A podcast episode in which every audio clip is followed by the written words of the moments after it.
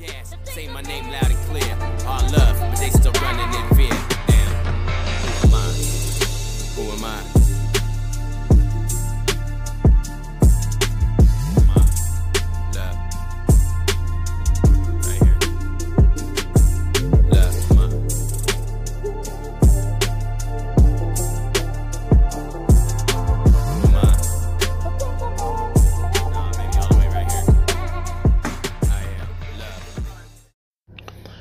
Thank you for tuning in to Our Black Voices Matter.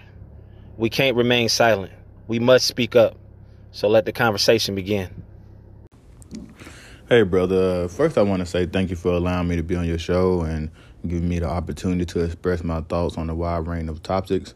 Um, to start off, I want to say my name is Rodney G.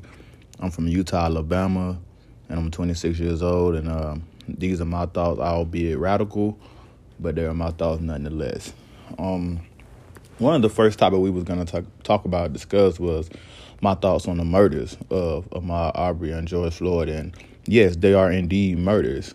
Um, in the Ahmaud Arbery case, I found that one to be, I, I think personally, a little bit more disheartening than the George Floyd murder, if I'm being honest, because Ahmaud Arbery was the shining light to his community, and not also not just the shining light, but also the the product of parents who wanted to see him be better than what they were.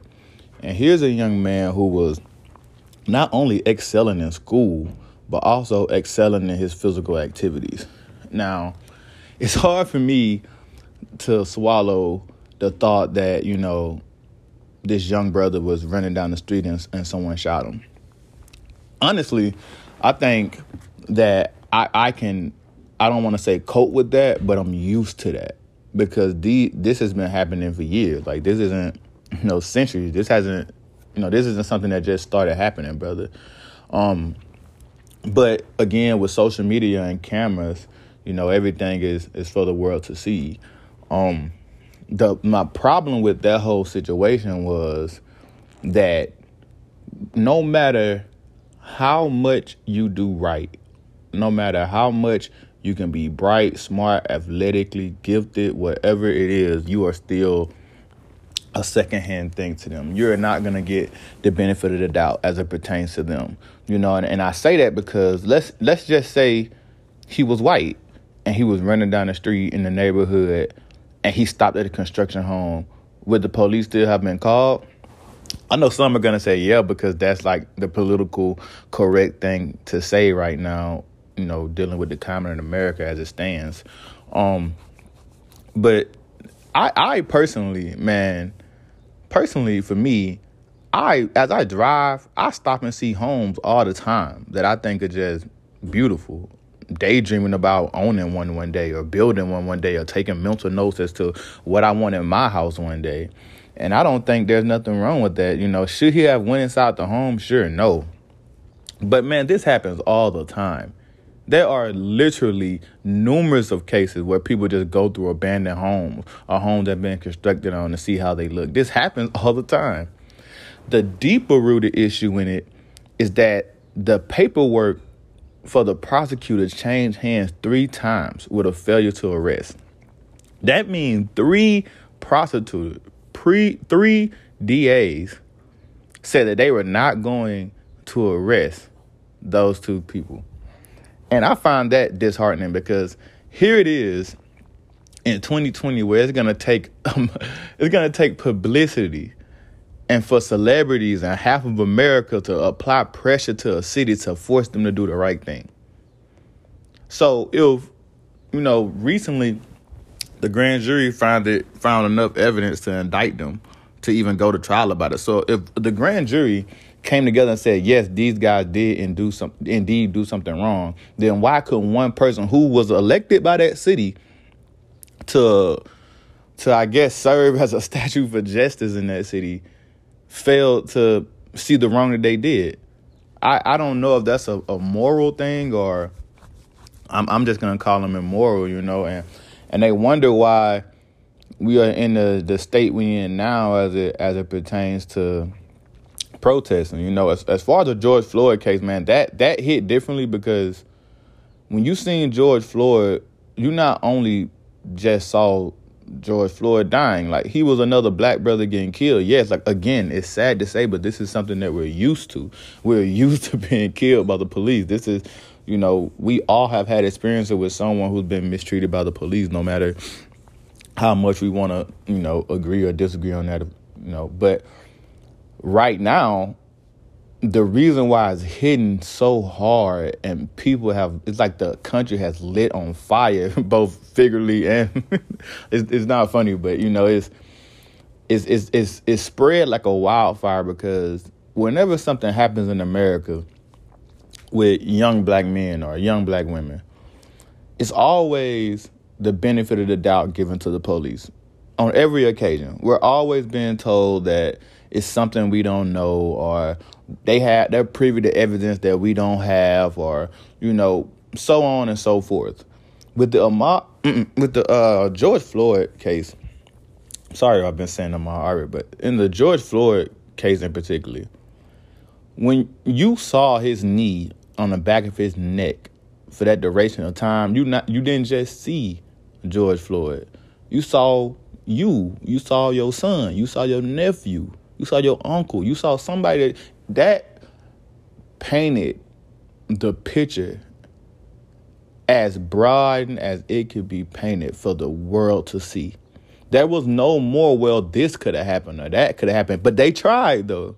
They really tried. They tried to say, yo, he had this in his system. He had this in his past. I don't understand, personally, how someone past can affect who they are in that present moment of time. To be frank with you, to be frank with you, I think that America, more or less white Americans, need to sit back and say that they have failed.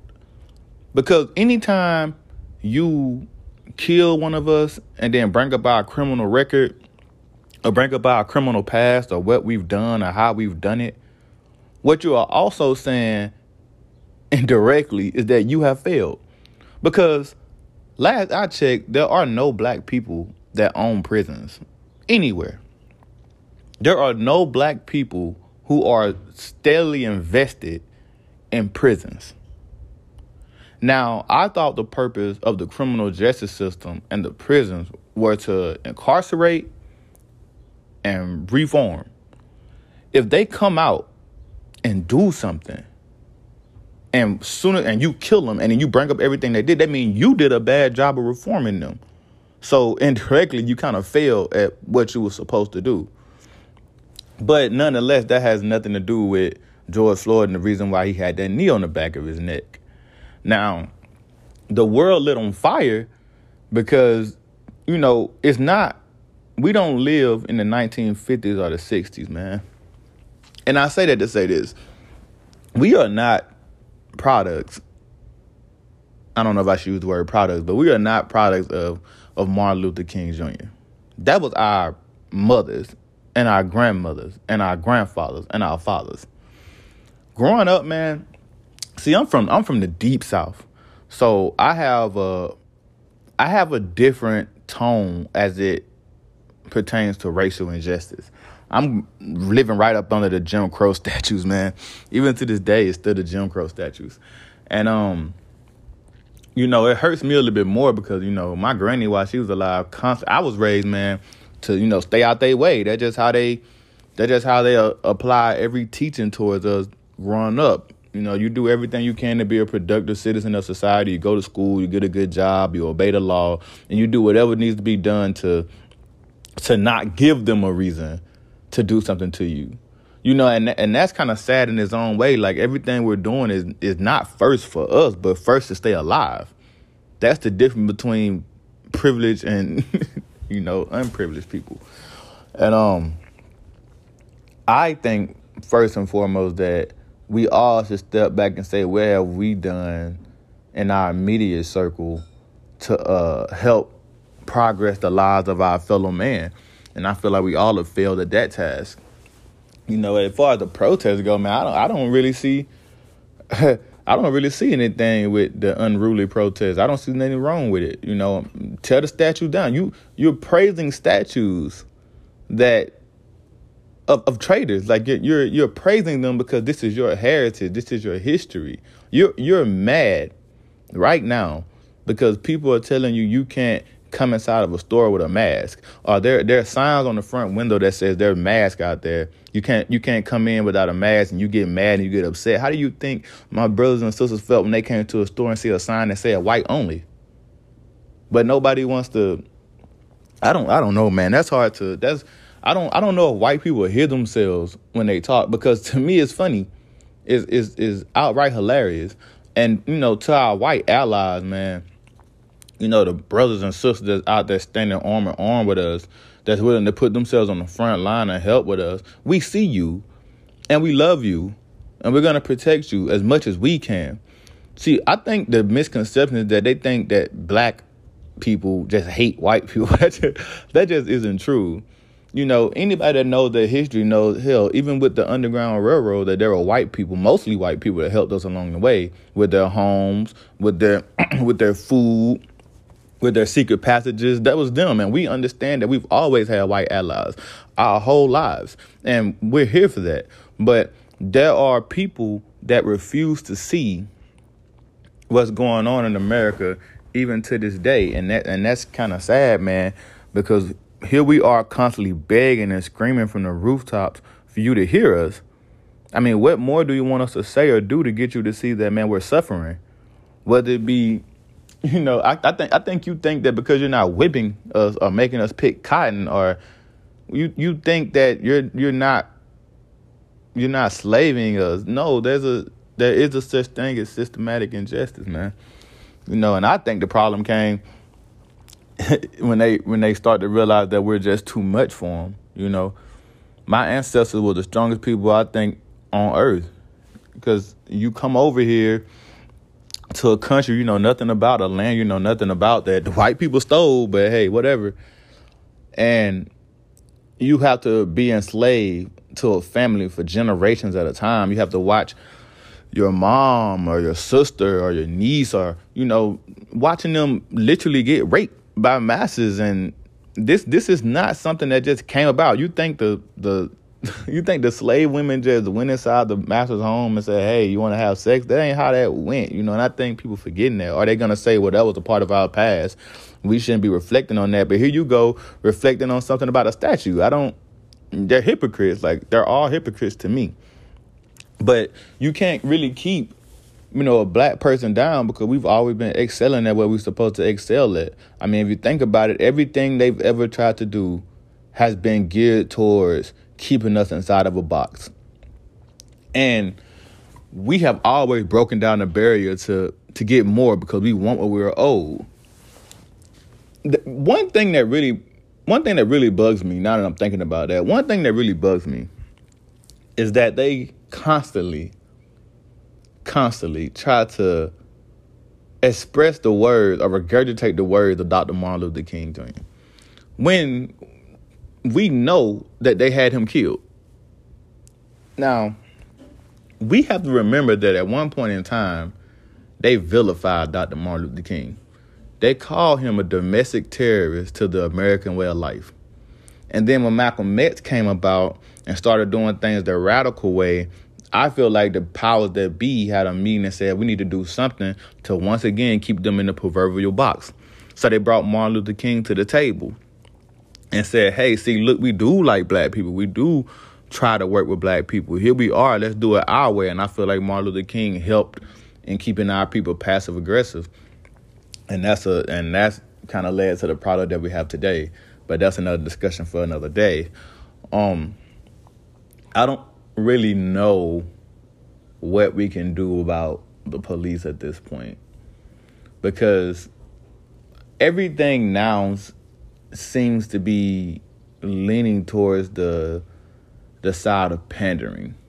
I don't know if they're really trying to make any permanent change other than pandering because I mean you can't you can't stop the police, man. They're like this unstoppable force, and no matter what you do, they're just, they're just there. Okay, what? Answer me this: like when you if you defund them, or you know, take it with their budget, what what is that gonna change? Like, you're gonna have less officers. I mean, probably more disgruntled officers. So the chance of something happening is higher. There's a higher risk of something happening to one of our black brothers and sisters because they're really, they're really mad. You know, so I don't really know what's the answer to that, man. I don't, I don't necessarily agree with defunding the police anyway. I feel like, I feel like there are some good police out there, man. I feel like they do need the funding from the government to help protect these cities, but I do feel like there needs to be a stricter form of um due diligence as it pertains to the application process to be a police. There has to be a stricter training. There has to be serious mental evaluation on these officers, and we have to first stop them from being able to get hired on by another police department or another precinct in another city if they've been fired for misconduct or brutality in another. That's that invisible blue wall that we are talking about, and I think people don't want to address that issue. Um, you know, personally for me, coming from where I'm from, and I've seen multiple police take drugs out the street and send them to the next city and, and, and sell them, or give them to another gang to sell them and reap the benefits of this. I've seen police pull up and literally push women on the ground. I've seen police literally have sex on the side of the street with local prostitutes or local crackheads, and and what we supposed to say? Oh, they're just human they're gonna make human mistakes too. No, once you become a police officer and you put on that badge, you are agreeing to be judged at a higher level of at a high level of criticism because you are indeed in the public eye as a safety officer. You are supposed to be the officer of law and order. You're supposed to be providing the, the wall between good and evil. That's supposed to be you. You're not supposed to be doing this because you want the benefit from it because you want to turn your siren and run down the street or you want to see people, you know, titties or have sex with them to get them out of ticket. You know, this is this is all stuff that I'm used to seeing in the street, man. But and the reason I sound so mellow with it now because I feel like I've been screaming about it for years, man. And I'm I'm kind of over it. I'm, I'm, at the point now where I'm done trying to teach, man. It's, if you don't want to, the people that know, they know. The people that want to know, they seek. The people that don't want to know, ignore. And that's where we are right now, man. And this is this is it hurts, man. It hurts. You know, and and I I hope that in the near future that we all can come together and try to find a way to be on one accord. And if not, then honestly, truthfully, let's burn this motherfucker down.